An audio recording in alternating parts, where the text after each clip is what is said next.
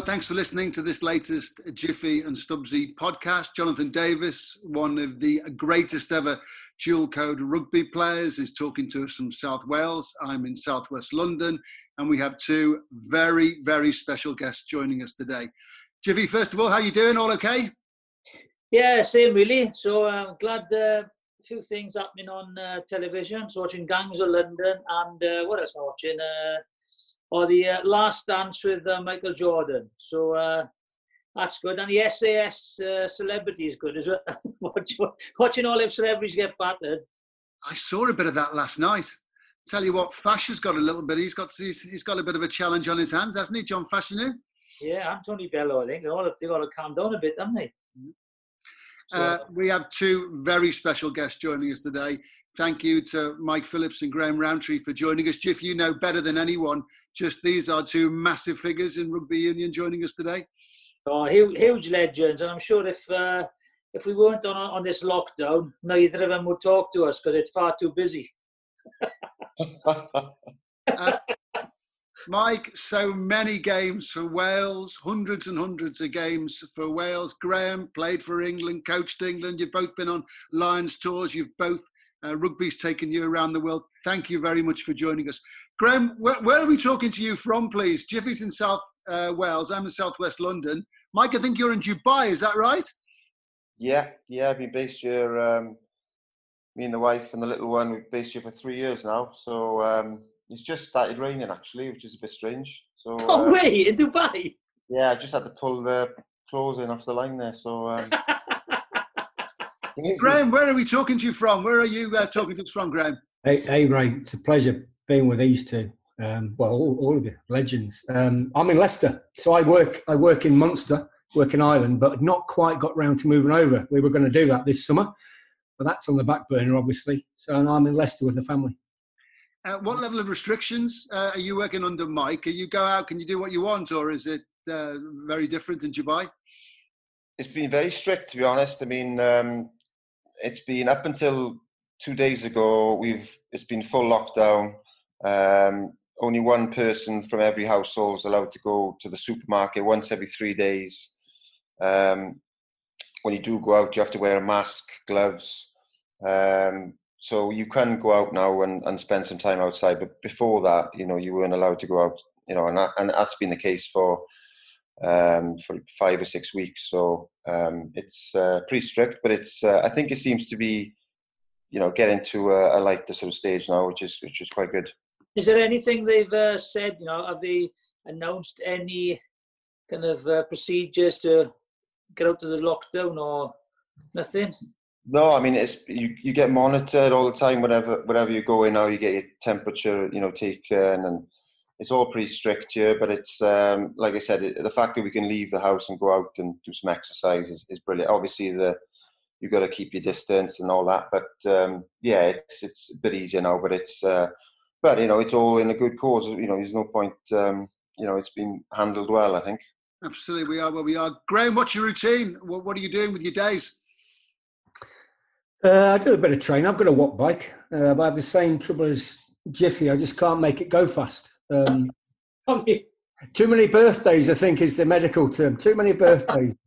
oh, um, no, I'm, I'm, I've got um, three kids. I'm trying to do a bit of training. My oldest lad, uh, he's a prop forward. He's he's 18 next week. Trying to be in the gym with him.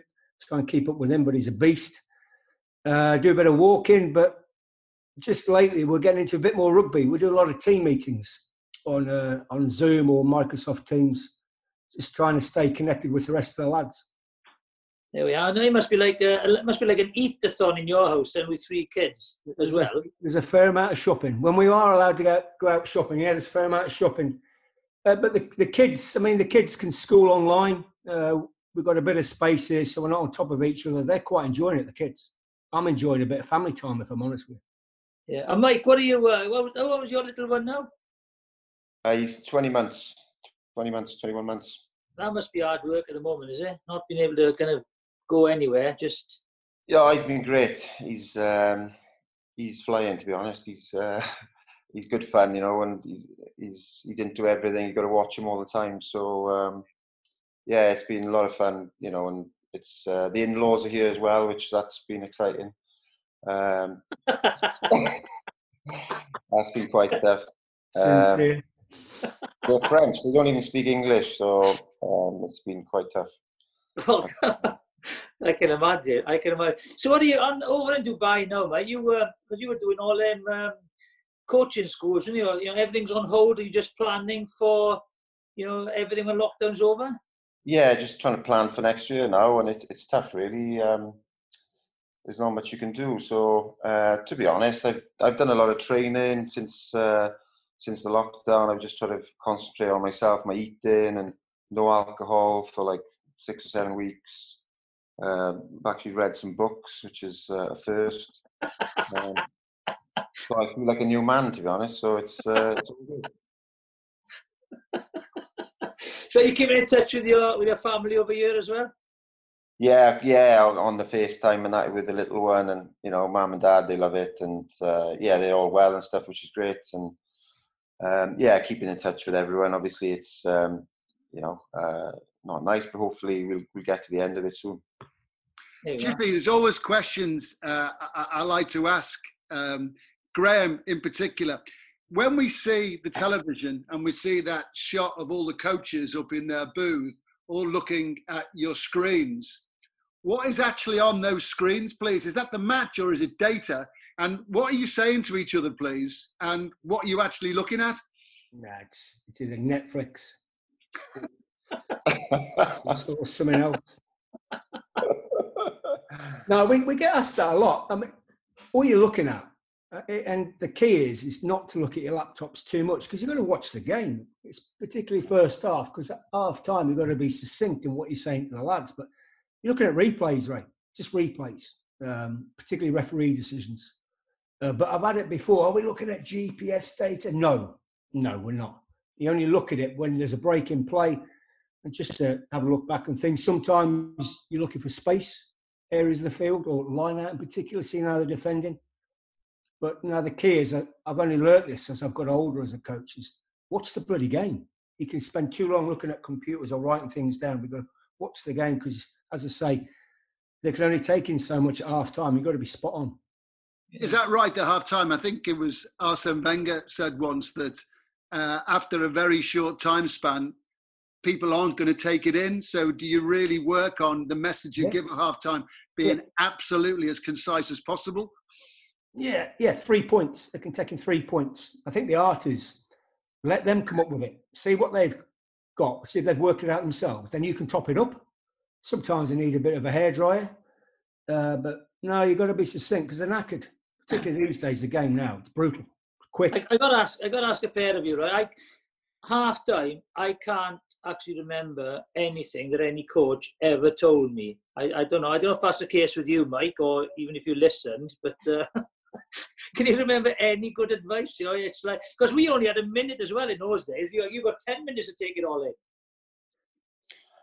Um, nothing springs to mind. I, I think, um, yeah, you, you try and take as much information on as possible, and, and obviously you res- you know your massive respect for the coaches, and and um, maybe you know you you have your own feelings, but they may have seen something that you haven't, or or whatnot. Uh, and I guess it's that you know it's about judging the um, you know what the confidence in the team as well, and, and if it's the right thing to go a bit you know aggressive with the team, or to you know uh, vice versa the other way, go the other way. And you know, it's um, and I remember the first game at Gats we up in Twickenham. I mean, we didn't have a great first half, and then half time he was a bit sort of um, aggressive, you know, which needed to be, you know, to pull us pull our socks up. So I guess it depends on um, the situation really, how the how, how the game unfolds.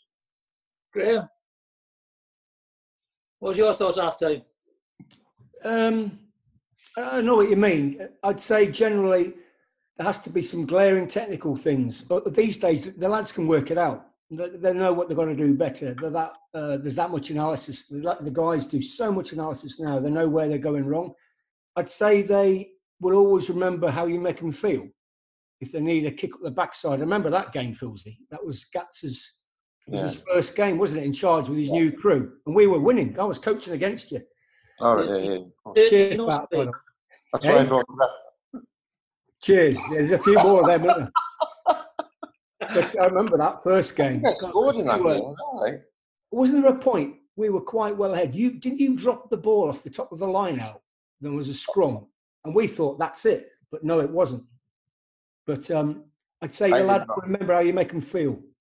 Phil's he had a charge down. He put his body on a line. He charged one down and then scored, didn't you? Yeah, I didn't drop the ball. Anyway, that wasn't me. I never dropped the ball. That must have been Dwayne Peel when he came on. yeah. But, so, um... before, we got, before we got to your careers, playing careers, I got to ask you, the, the last World Cup was so different for a pair of you. I'll go, I'll go to uh, Mikey first, right? You were involved in the, in the ITV uh, presentation and, and, you know, all the broadcasting. Did you did you enjoy that part? You know, and because it's you know big big international event. Did you enjoy it? Yeah, I did enjoy it. It was good because um, an amazing team of people uh, like Paul O'Connell and uh, you know Driscoll was there, and um, you know unbelievable uh, former players and crew, and everyone were fantastic. And yeah, and they, you know, it was uh, a real sort of team together, and I loved that. It was a sense of being back in a team, and we were on tour, and we were mixing well together. Um, couple of drinks in the night, and it was it was a lot of good fun, you know. So a couple of karaoke songs, and um, it, it was it was good fun and good bonding, and um, yeah, it was an exciting World Cup. I mean, Japanese were amazing hosts when they, and it was uh, a great spectacle really for for rugby. Really What's your, what's your karaoke song, Mike? depends how drunk I am. I think. Uh, no, that's not me. I can't. Uh, I can't sing. Can't. I can't believe you'd admit that you can't do something. No, no, I'm pretty honest. I like, I like Graham, you, because I was looking at what was it like for you in the World Cup? Because you were out there with Georgia, because I know they are a massive rugby nation, right? I know because um, I remember um, Kingsley Jones telling me when he travelled to Russia to play in Georgia, 56,000 people, and, and he didn't think he was going to get out of there alive. So what was it like, you know, with the, with the Georgian side? Where do you start? Uh, like a Virgin by Madonna, by the way, is my karaoke song. Obviously, obviously. Um, you know, it was an experience for me. It's my fourth, my fourth World Cup as a coach. What I loved about it was uh, doing it tier two, right? So you're not staying in travel lodges by any means, but you're traveling every five days. You're playing a game and you're on a train. You're traveling. Whereas tier one, you get six or seven day turnarounds. You get looked after better. But it was my first as a tier two nation, so that was interesting. Georgians are great, good lads, honest, huge, huge men. Um, the forwards mostly all play in France, top 14 or Pro. The backs were pretty much amateurs, playing in a, a professional league in, in Georgia. So when you get you're playing against uh, Fiji, you're only as good as the amateur winger on the edge of the field, where you can have a tight head prop who's on 40 grand a month, but then you've got an amateur winger on the wing. You're only as good as that guy. Uh, so no, it was, it was it was a great experience. I enjoyed it. Oh, good. Graham, over the course of um, your coaching career, we'll go back to your playing career a little bit later, but over the course of your playing career, what would you say are the, are the, are the biggest changes? Because it just seems the game, in some ways, I'm, I'm wondering if you're going to tell me that everything changes, but nothing changes. Ah, the the crack, the ethos, the banter will never change. Um, crikey, I was playing for Leicester as a 19 year old. I played in Jiffy's last game. He won't remember it. His last game for Wales, the old arms. Yeah, we got battered. Remember uh, Rob Andrew's last game as well, wasn't it? Yeah, and uh, Wills, Will Carling's. I think you ran past me a couple of times. You won't have noticed me on the field, that's for sure. I, I was the one who dropped the ball a few times, missed a few tackles. But, no, I, I, I feel very grateful to have played in the amateur era. I mean, I remember playing at Leicester. Crikey, we'd come out, we'd go straight to the sponsors bar, drinking. The first thing we'd have to eat would be a burger from the burger van at one in the morning. These days, guys have to weigh in every morning. They get rehydration tests, etc., and, they get told after the game what sponsors they're going to go and see. But I've spanned both eras. I wouldn't change anything, but changes in the game is huge. The the game's quicker. Lads are bigger. Tactical analysis, defense is bigger now. It's all about unpicking defenses. Um, but I'd say the crack. I love being a coach because you're just one step away from being a player. I, I love being on the field. I love drinking with them. I love drinking with Filsey. Stood on a table in Pretoria after the second test, Lions 09. I remember that night. Remember that night, Filsey? I don't know. You're on top of the table, right? Let me tell you this. He's on top of his table singing, and your brother was there. Your brother plays scrum half as well, doesn't he? Or yeah, he used to. Yeah, yeah. Best better player, they say. He's a better player. Tells, well, me, tells me all the time. He's on. He's on top of the table, Filsey, steaming drunk, shirt off. I'm the best scrum half in the world and the best scrum half in the world. his brother, his brother shouts up to him, "You're not even the best scrum half in the family. Get down." But I, I, love the game. Right, that that crack, that banter, the pressures are greater, but that will never change. You carry that around with you, don't you? Because I think whatever level of rugby you play, you've got a group of guys that you go through life together and the ups and the downs of it. I, I think those bonds, I think those bonds are so important. And forgive me, with what we're going through at the moment, I think those bonds become even more special because you know you've got someone at the end of a phone that you can speak honestly to. They might give you a bit of a hammering back. I see that as very important. Yeah, yeah, true. That crack, that honesty, that pulls you through. And if you're lucky, you play for a great club and you get pulled along with some great players and you grow up and you have experience. It's all about memories, isn't it? It's all about memories. If you're lucky, you have those great memories for a long time. I, tell you, that's on that Lions tour, sorry, like in 09, I think we built we built that camaraderie from the from the outset. Didn't we? The first sort of night together, we had a couple of drinks. And I think we were supposed to go sailing the next day or something, and we were having such a good time getting to know each other. I think that got called off, and and from there we all just um, it was you know you could feel you know the, the boys bonding and you know wanting to sort of fight for each other moving forward. You know. Well, can I tell, pick up on that? Because obviously I was I was on that too, as I said, and um, I wasn't drunk that night again, was I? No. Of course not, Filsey. But there's a bloke who looked like you with your name. He was very drunk in the bar later that night. Um, yeah. Now we were we were meant to go on this team building, this bonding session the next day. I forget. I think it was sailing. Was it sailing? It was sailing, yeah. And uh, Geech late late at night because we'd been to a farewell dinner. I decided no, sailing was off. Everyone had to get down to the bar. We got a load of booze, got a guitar out, and we're there till about five in the morning. That's bonding. That that hmm. that will never change. And I, you find yourself. I was ringing guys in the room, going, "Come down to the bar now. We're having a session." And lads are going, uh, "No, uh, uh, are you sure?" I said, "Look, come down now, or you're not going on tour." All right then.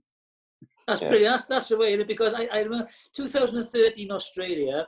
Uh, I was I was lucky enough uh, to to go on that tour as a, as a supporter, and uh, the last night I was in the same place as all you boys in the in the in the bar, and there was a swimming pool. Oh, of course, I remember that. and I knew, well, just taking bets then. One knew the first one's going to go in here because they're all going in. And that was it. And it was brilliant, brilliant occasion. So, but you, you mentioned, right, well, you played for Leicester you know, throughout your career, Graham, and I, you know, having played there, you know, at Leicester is a brilliant place. And I'll touch with you, you know, that once as soon as you walked into that place or played in that ground, you you realised the importance of that club to the whole community and the relationship, the close bond that the that the players had. You know, having played there and, and gone there and watched it, it's a brilliant place, isn't it? Yeah, I, am very lucky to have played there. I got I got pulled along by some great players. Jeff. I mean, I played alongside Martin Johnson, Neil Back. I'd like to say Austin Healey, but I've gone go on then Austin Healey. Um, he was a good player. oh, class player. Class. I was looking at. They had some reruns of some European finals we won uh, back yeah. on Sky, but yeah, he was good. he was good. No, I was, I was lucky. I was a I was a foot soldier. I got pulled along by some great lads, but we did have that connection with with the fans. We'd be in the we'd be in the bar till God knows what time in the morning with the fans, just drinking with the fans, and um, they were a part of everything. But I count myself as very lucky to have played at a place where there's twenty thousand people there most weekends, and they let you know if you're crap. They let you know. I know that, that honesty, you don't mind that. No, I know. And Mike, you started off like you know being a commanding boy in uh, with the Scarlets, you were you know you went fair play you went all all over the place, right? Was there apart from your home club, especially because you went back there? Was there any one place you enjoyed more than the rest because you went racing, Bayonne, Ospreys, Sale Sharks. So you you know you travelled everywhere to you know to in your in your profession. Yeah, I think oh, I think each each of them have um, sort of a reasoning behind it, and um, each of it has its own little journey, doesn't it? I think you know I started off in the Scarlets, but then I had to sort of go to play um, because Dwayne was there, so I uh, went to the Blues, and then um, Ospreys we kind of came in then, and they were assembling a big squad, and I think we could have underachieved there. Really, we should have um, done a lot better, but still, you know, I thought going there, Justin Marshall was there, and it's great to learn from him. And he, he didn't teach me anything, didn't say a word to me, so that was great. Uh, um, but um, yeah, and then and then sort of I wanted to sort of experience France then, so took me out over overseas, and then you get to play with, you know, then I got to play with Joe Rokocoko, Dan Carter, and all these. You know, you, are mixing in not only with the French players, but South Africans, Australians, and, and you're developing, you know, you, you know, your game, but also your uh, yourself as a person, and um, it's it's a great experience going going away. And I know you've done it and stuff, so it's um, you know, I, know, I met my wife in France, and you know, so it's um, you know, they also played a part. Really, good memories. Was the bonding and the culture the same? I think it's the same in England and in Wales, right in the UK. Was the bonding and the culture different in uh, in in France? Yeah, they're not as wild, are they? Uh, but um, in I didn't realize going to the south of France. I didn't realize how big rugby was there, and I think how how many people would sort of recognize the players and things. Whereas yeah. going to Paris, you, you know, nobody cares. You can do whatever you want to do, and um, but I didn't quite realize the, the the impact that you had on small little towns in the south. It's massive. It really is, and it's amazing. The bigger crowds down there is fantastic. It was a really good time down there. Guys, when you mentioned the Lions, uh, if I can ask you to go back as players, first of all, uh, when do you start thinking about there's a Lions tour coming up soon, and when does it start to enter your head that this would be a target that you would like to get, something you'd like to get picked for, or can you not afford for it to come in your head? What was your thinking? Go on, Philsy. Go on, mate. You go first. Um, oh, you kind of I grew up with it. I was just grew up with it as a kid watching the Lions. Um, I remember watching my favourite Lions series, the '89 Lions series in Australia. Violent, violent that. Rob Jones and Nick Farr-Jones going out to the base of the scrum. Rob Jones fighting. He, he's never won a fight in his life. He started a few. He's never yeah, won one. I've played with a few players like that. The Battle of Ballymore, you know, famous history, rich history. The Lions. Um, and then uh, my first tour was '97, uh, which the first pro tour it was special. We went to South Africa. No one gave us a chance. Um, but as I say, as the first pro tour, we had all these these leagueies suddenly pulling us along into professionalism. Gibbsy, Bateman, Scott, Scotty Quinnell, leading the way in terms of professionalism. It was about that time that unions started uh, adopting more of a rugby league defence as well. It just brought more structure. But crikey, we had a good time because Lions, Lions are special insofar as you've got to pull people together quickly, and it's not about the amount of training you do, it's what you don't do because the lads are all knackered. It's the wrong end of the season. You've got to keep things very succinct and brief. But uh, 97 was my favourite as a player. Just, I mean, I went as a favourite to start the test myself and Jason Leonard. And this bloody young upstart no one had heard of called Tom Smith, bless him. He, you know, he's not well at the moment. He's not well. To him, crikey. He, he made his name that tour, him and Paul Wallace just took the world by storm. They changed propping as we know it, the stuff that they could do. I mean, passing the ball. didn't, didn't learn that in Leicester. Hey, my speciality was dropping the bugger for a scrum jiff. Uh, but, but oh, Tom and uh, they, they changed it. but that, that was my that was my I'd say probably still one of my most special Lions memories was as a player being part of that 97. I, I never played in the tests. I played midweek um, it's just special, special. What were you, Maggie? Um, so I, I, remember when we, uh, when would you know about the? I think you obviously know it's on, around the corner, and you, you know that Six Nations before. You know you need to perform, and um, Um, that just the 2013 one, we obviously beat England in the last game, and we, you know, uh, it was a huge game. You know, we won the tournament, and I remember walking down the steps and past all this press, and a few of the boys are still doing interviews, and I shouted back. Um, obviously, the Lions squad hadn't been picked yet. I shouted back, and I wanted everyone in the room to hear me. I said, "See you on the Lions, boys." but uh, I don't. Uh, the Welsh boys are all laughing, but some of the English boys weren't happy with me. But I think uh, you know, you know, it's on the corner, and it's um, you know, you've got to perform in in in that Six Nations before. And uh, for me, funny enough, I really enjoyed. I loved the 09 one.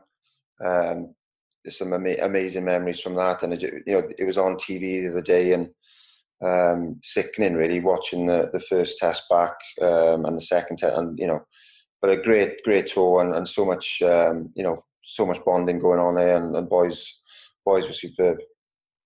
On a Lions tour, if you say something or do something that is a little bit daft early on, can that stick for the entire tour? If you've got to be a little bit careful when you first meet up, or otherwise that can stick with you throughout the uh, throughout throughout the next uh, for the next weeks. Um, good question. Well, Andy, Andy Powell went in 09 and he survived the whole tour. and everything he ever said is daft. Um, no, I love this company. What a, what a but you need people like that, Graham, don't you? Oh, you, know, you get your starts, you get your midweekers once it's sorted out. But if if you don't have cut, like you couldn't get two different people than Andy Powell and Sam Warburton, I don't think, right? Hmm, no. But you need people, both of those types, on tour. Yeah. I, on that tour, I mean, I remember he was, uh, yeah, he was the he was the main every training session. Graham was there, you know, he was making the boys laugh. He was brilliant, and then he got injured, right? And I remember having a conversation with him. And I, I he was going to be out for the tour, and I remember I don't, know, I was gutted for him. You know, I thought I never seen a guy so happy in all my life, like, like because then he could just go out every night and enjoy himself. And uh, I was like, you know, I felt for him. Like, you know, he's on, he's injured, yeah, and, but he just, he was brilliant. Outstanding. We had a boy like that in. Uh, we went to New Zealand in '88. Uh, we had a fullback from um, Llanelli called Steve Bowling, right? Yeah. Went on tour, pulled a hamstring, then just didn't bother. He didn't want to play. So he, that's all he did was drink Steinlager and smoke cigarettes with George Morgan, the tour manager, and every morning we go and train, and he was sat in the bar swigging. And when we came back, he didn't play one game. He, he enjoyed every trip. Man of the tournament. they, call, they call that role team manager now, I think. when when you when you're selecting these Lions squads, you, you work backwards. You, you, pick those players. You pick the glue of the squad, the, the midweek massive. You pick those guys who are good on tour because it, it's hard work. Filsey knows more than anyone away from home, you're under pressure, two games a week, you're constantly traveling and training. You need good lads. You need good tourists. You yeah. need guys who who uh, will respectfully play in that midweek team and not be a pain in the backside if they're not picked in the tests. So um, then you need the rock stars as well. But you start backwards and you pick those good tourists. Graham, would you have the absolute nailed on people in your mind now and then look for people to emerge as the coming months come around? you speak to the wrong bloke. I think I would imagine that's a question for Warren Gatland. Um, he'll have he'll have things in mind.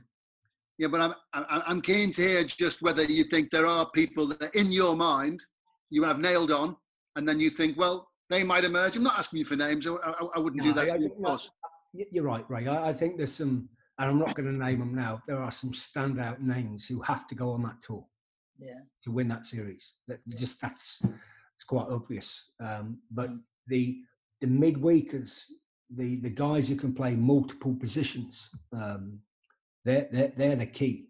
They're the key selections. It's the hardest part about coaching a Lions tour is selection. Is this one going to be tougher now because with all you know, this lockdown and not knowing when the seasons are going to start, and also maybe South Africa, you know, we have no idea what's going to be like over there. Everyone assumes it's going to be a lot worse. Is it is it a lot harder trying to plan the whole tour? You think to go, you know, to go to South Africa? I, I would imagine it's all been planned by now. They'll have done the recce. Uh, they've had a team manager in place. They'll have planned it. They'll have planned where we're staying and the venues. It's just making sure you know everything's safe enough Yeah. to go there because everyone will want it to happen. I mean, Yeah. financially, in particular, South Africans will want to welcome the fa- just the fans. Imagine how many fans are going to go to South Africa. It's the know. shortest uh, journey. Um, but no, it'll all be planned by now. What's what's the best? Uh, you know, what's what's your favourite country to tour then, Mike? Just going back to the fans, and if they are touring South Africa, I'm doing safari trips, five star. I've seen that. It It looks lovely, actually. Yeah, so if, if people do want to go, get in touch. Um, it uh, it's the real deal. So um, yeah, and you're guaranteed to see one uh, lion anyway. So So you'd be Tiger King, wouldn't you? Is that what you're selling yourself as? Tiger King, yeah, he is the new Tiger King. yeah, Lion King. so where is the best? You know, talking about touring, where's where's your favourite uh, country to tour, Mike? Well, I, I really enjoyed South Africa. I mean, I, I suppose it goes in. Uh, it, it comes back to how you play as well, isn't it? And how you perform as a team, and perhaps as an individual, and, and you know, um, where you've had the wins. And I think um, um, I loved that South Africa tour. I know we didn't win the series, but you know, I, I really enjoyed it for for for the squad, and you know, I thought we played well. We just just unfortunate, and I was quite happy with my own performances and um, it was uh, a great experience and going we were up against the best in the world as well i think some people forgot about that i think they were the world champions and you know you can't beat that you're going down to south africa and wanting to test yourself against the best so um, yeah i did love that tour so probably south africa really Graham? Ah, definitely South Africa. I've been there. I'd say more than any other country um, in the world on, on tour. Love it. And that that's that series. I mean, there's so much unfi- unfinished business for the Lions in South Africa after that in 09. Yeah. I watched that second test, Philsy, uh, over the weekend. What a brutal game, and um, and how good the Lions were. And we lost Bomb, we lost Adam Jones, we lost uh, Gethin Jenkins. But what struck me was the utter size of the South Africans, just Oh, yeah. huge men, huge and what they brought off. I mean, they brought Danie Rossouw off the bench at fifty odd minutes. That's just not fair. oh I they're tell you, yeah, I tell you what, I, uh, I well, I, so South Africans are, are not renowned for playing like you know the most uh, intellectual rugby, right? But when you see that hit with um, uh, O'Driscoll smashing, who was it? Uh, he smashed somebody. I can't remember who it was, right? Yeah. Yeah, and Drico was out of it, wasn't he? I know he stayed on, and he's tried. But the next thing South Africans did, they played, they put a move on to go down his channel, and Habana scored. Yeah yeah It was brilliant. It was brilliant because you know, you're not used to seeing South Africans, you know, they bash it up again, but a technical move, and it was a brilliant series because have been so close to winning. You know, one series in Australia where I Mm. thought they were the best side until Richard Hill got uh, done over, and then I do think you know you were the you were the better side and should have won the South African trip. So it's um, but as you know, international margins and that next step step up is is such small margins. You know, you got to make the most of them. Some dodgy ref in mind isn't it jeez Well, yeah, you're going to get that as well. It, hey, it- when, when you know when you go when you go to places and, and now there's neutral referees. Before you had home. Try going to Papua New Guinea, right, and having a home referee. You've got no chance. Absolutely zero, zero chance. yeah no yeah It struck me. It struck me how how violent the game was as well. Um, not violent, but high shots. I Oh, mean, yeah. look, look what Burger got a yellow card for in the first few minutes. He'd probably 18 get a months. season ban these days. I know. Um, it's hard. to- So one thing with the, with all how's um, with Mike first? How's your transition gone into uh, you know retirement gone, Mike? Yeah, it's been uh, it's been pretty good. I think um, I'm probably still looking for what is that thing that because all your life, isn't it? Since you've been a young kid, you've you've had that dream, and the the dream's always been to play rugby for Wales, and and that's everything you do is is, is you know is a step towards that, isn't it? You know, even youth rugby, and Yeah. you know that's the ultimate. You know, now I suppose trying to find that is the next sort of thing. You know, I really enjoy coaching, especially youngsters, and do a lot of nine stuff, and that's quite rewarding as well. I really enjoy that. Um, but still trying to find, you know, I suppose being a dad, I suppose it's trying to be the best dad and just trying to, you know, make sure that there's, uh, you know, food and uh, food on the table really. But I think it's finding that real. What is the next sort of thing I really want? You know, that, that's probably that's quite hard to find really. You know, it's it's is it coaching or is it something else, business or you know what I mean? It's. Um, I think it's it's so it, we've been so lucky, you know, all of us to perform. Um, at such a high level. I, I don't think, I've been interested in speaking to, to Graham, um, I don't think you can replace it as a player. And maybe the nearest no. thing there is going into doing the World Cup and then going into the coaching, Graham, isn't it? Um, I think so. I can't imagine doing anything else. I, I, I, have no better memories since playing of other than being on a field, getting a team, getting an individual, sitting down with a player, going through his game, you know, just caring about him, but and getting a team ready for a big game at the weekend. I can't imagine doing anything else, Jeff. It's um, it's nearly as good as playing. The pressure's massive. Yeah. Particularly sat in your home World Cup, knowing you you're getting knocked out of your home World Cup, and there's 60 million people watching you worldwide. Yeah, I can't imagine that. You, you sat there thinking, "Is this real? Is this is this really happening now? Is this happening now? Uh, that the pressure's massive. Well, I wouldn't change it. I wouldn't. I've had some highs and lows as well. I wouldn't change anything. You've got to learn from the lows. Look, keep looking forward. Crikey, I'm going off on one now, aren't I? Um, answer your but question. When, I can't imagine doing anything else. When, so, what, going back to that, when with Ireland, you know, being uh, in front of us in the UK, um, have you heard anything when the rugby's going to start? They're going to play interprovincial or you know something like that in Ireland?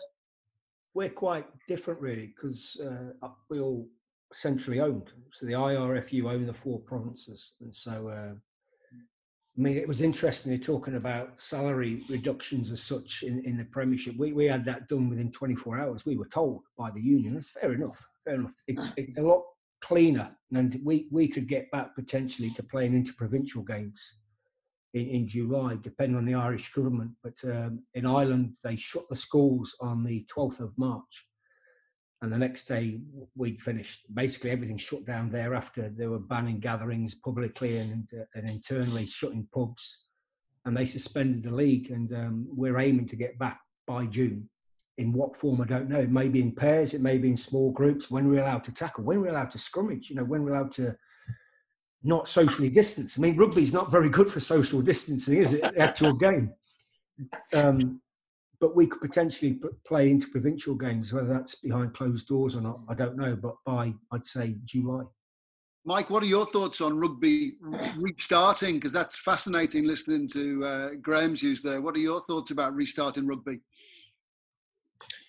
Well, obviously it's got to be done in in you know health comes first, and making sure that everything is um, you know we're in a better place, and you know people are doing some unbelievable uh, you know working so hard NHS and just looking at the news today, there's so many deaths now, so many deaths from nurses, doctors losing lives, and it's incredible, really. You know, so that's the most important thing is that we get over this and, and get through it, and um, you know, um, we all want rugby to start as soon as possible, but you know, there's a bigger thing, isn't there? We've got to make sure we get over this this period, really. Yeah, well yeah. said, Mike. Graham. Anything in, anything interesting on uh, Al Jazeera to watch, Mike? What's that? The sport channel, is it? well, that's all there. It's a news channel, I think. The old uh, Dubai news channel. Well, we do have a bit of Sky. We've got a bit of everything here. So uh, we, we, yeah, I haven't seen much of that. Sorry, no. It's, uh, Graham, you made a great point there. When you do get back, there's a phrase at the moment, isn't there? I'm hearing about the new normal. Well, for for coaching and how you work with your players, as you said before, for for scrummaging, for just for getting your players together, it's going to be a brave new world for a while, and for how long we don't know. We don't know. There's so much unknown, isn't there? It's difficult trying to plan as coaches. I mean, we, we're speaking daily, and we have these Zoom or uh, video meetings um, with the whole team on occasion. And you don't know what's going to happen. Will we be allowed to train in small groups? But I, I, you just can't see a fast progression going back into tackling and scrummaging. Uh, but we, I think we will play by the by midsummer. Having said all that, we have the, to, how, how's the state of mind of the players? pretty good, pretty Yeah. good. You know, they've all got programs. They've all they're in daily touch with our conditioners, um, and they've all got GPS units, so we can track what they're doing, even in lockdown. And, and luckily, where we are in Limerick, a lot of the lads live. They've got plenty of space to live on farms, so training's not an issue. Uh, guys, I'm afraid we always ask this week in, week out, that little time when we say best this, best that, because we, we find it fascinating. When you, what's the first thing that comes to mind when you think of the great players you've played alongside and the great players you've played against? What are the first, uh, what are the first things that jump to mind, please? Um, what a great question.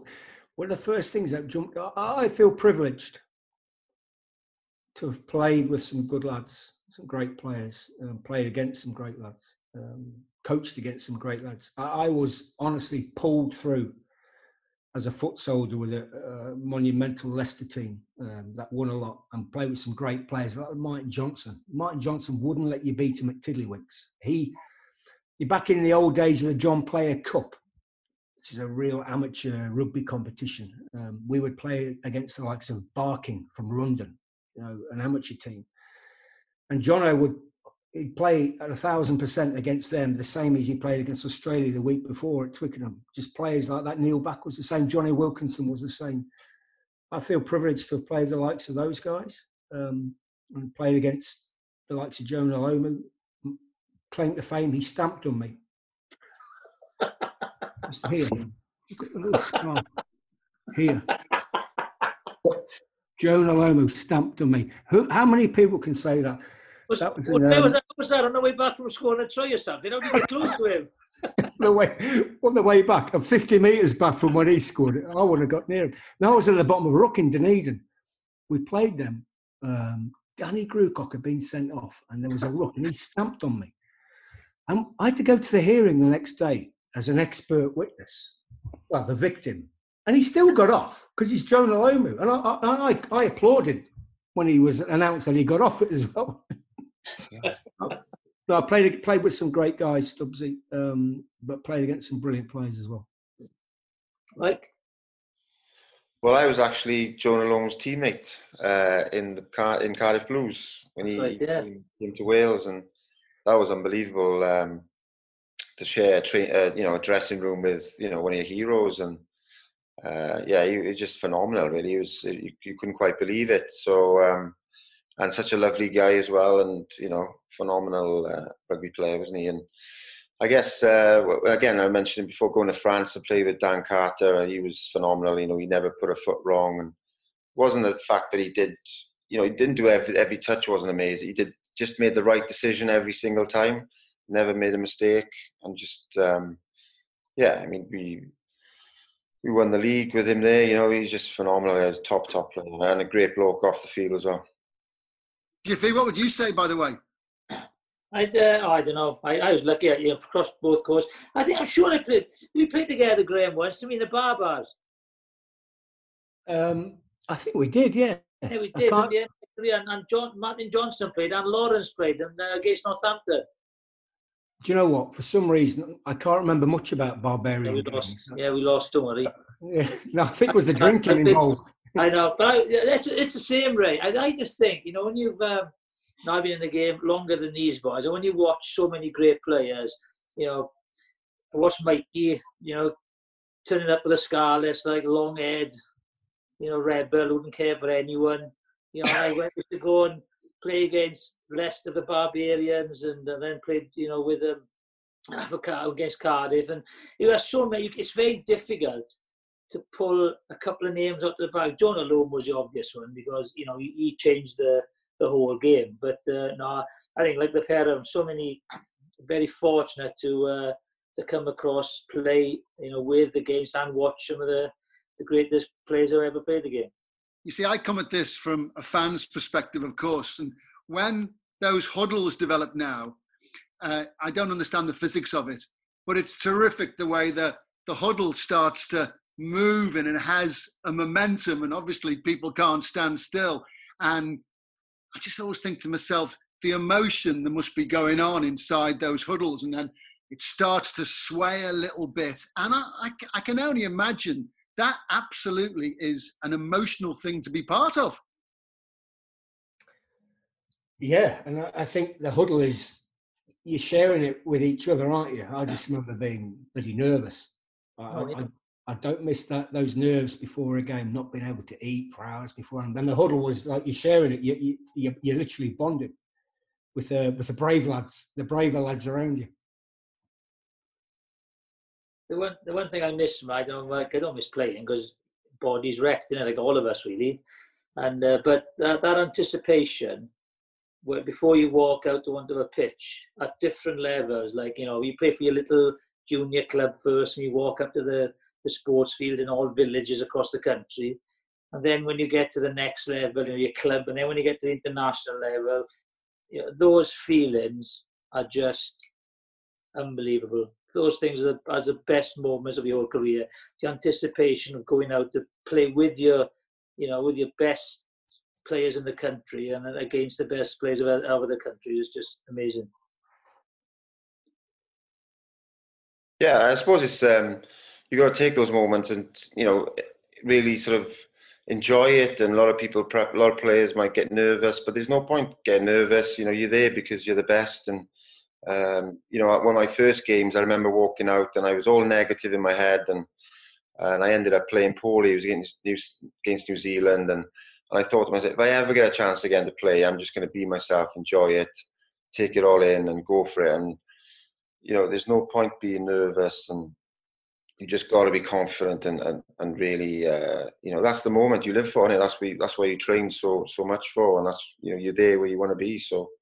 Yeah, very special moments. Yeah, I'm with I'm with Graham because I was very different. I was very very nervous in changing room until I crossed the the white line. I, I wish I'd have had you know, Mikey's attitude in the in the change room because I'd have enjoyed the game a lot more. So all I was doing was spewing and shitting everywhere, to be honest. I, well, I was, I was, always, I was nervous. You just, it's anticipation, isn't it? Yeah, it's, yeah. yeah. It's, it's, excitement. And that's why, you know, and then when afterwards, when, yeah, like Graham said a story, I was on top of the tables after the second test. Well, all that is, is emotional, it? It's, it's emotion, getting, getting rid of it. And, um, you know, it's, uh, it's unbelievable you have to enjoy it as well, Graham. I was a coach now, you know, you win together and you lose together. So you've got to enjoy those wins, haven't you? Yeah, it's, it's, it's memories. It's all memories. Yeah, you, you, you have to enjoy the wins and save them. And you're constantly, these days, the lads tell them, savor these moments. Because there's, there's amateur rugby these days. The guys are playing so many games. Savor, savor these moments. I, I, I go back. The nerves were more physically, your body saying, right, I know what's coming here. I know about the impacts. Yeah in my case, it was my ears. My ears going, shit, here we go again. here we go again. Syringed at half time, sewn back on at half time. Oh. Stick into the pillow night of after a game. Wake up. Oh, but yeah, but you, your wife was loving that. she married me for my ears, Jeff. Can't get her hands off them.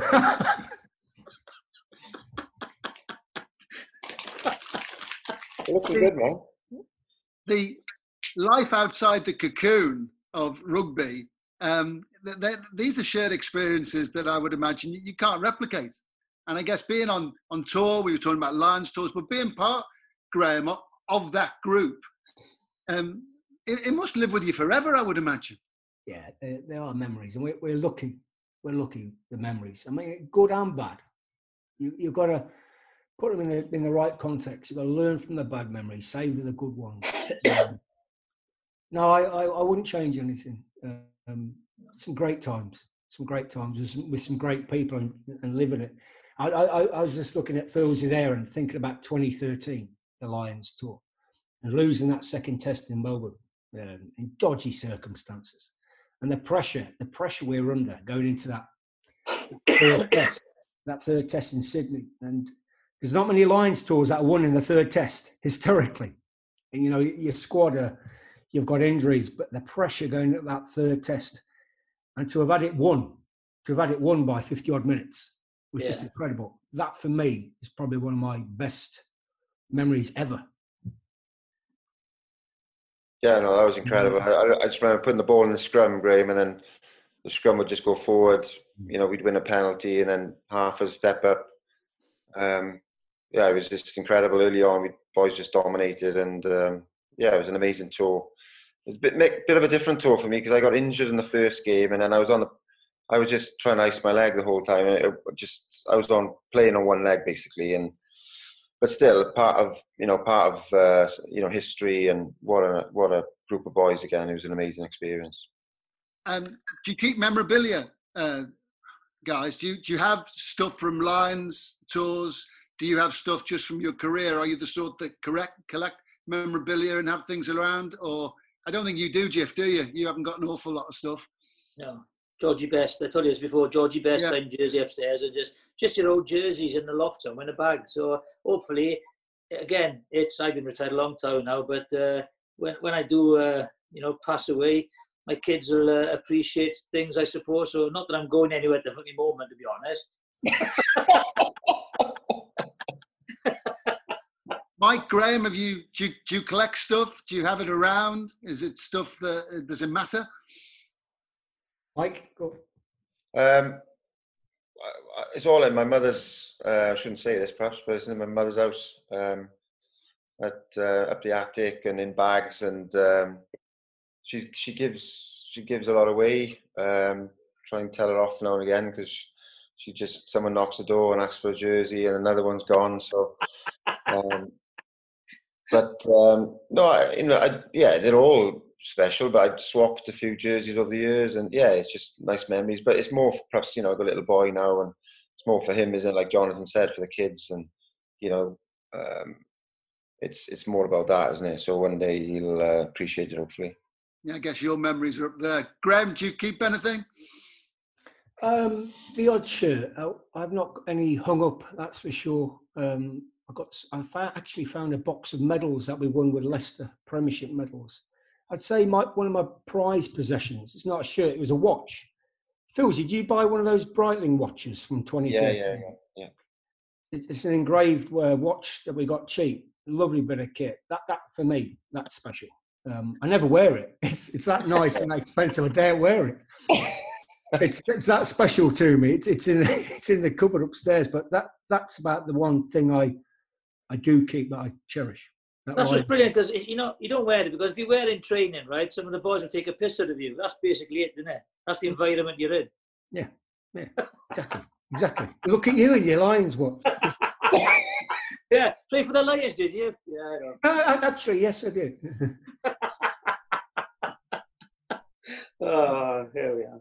Um, time has beaten us. Uh, massive thanks to Graham Rowntree. Massive thanks to uh, Mike Phillips. Jiffy, it's been terrific talking to the guys, hasn't it? Fantastic. Yeah, brilliant, boys. Uh, lovely to see you. And uh, whatever happens, stay safe, okay? Yeah. yeah stay safe, everyone. Thank you for joining us. Thank, Thank you very much, boys. Yes, uh, uh, Jiffy and Stubbsy back next week. Thank you, everyone. Bye for now.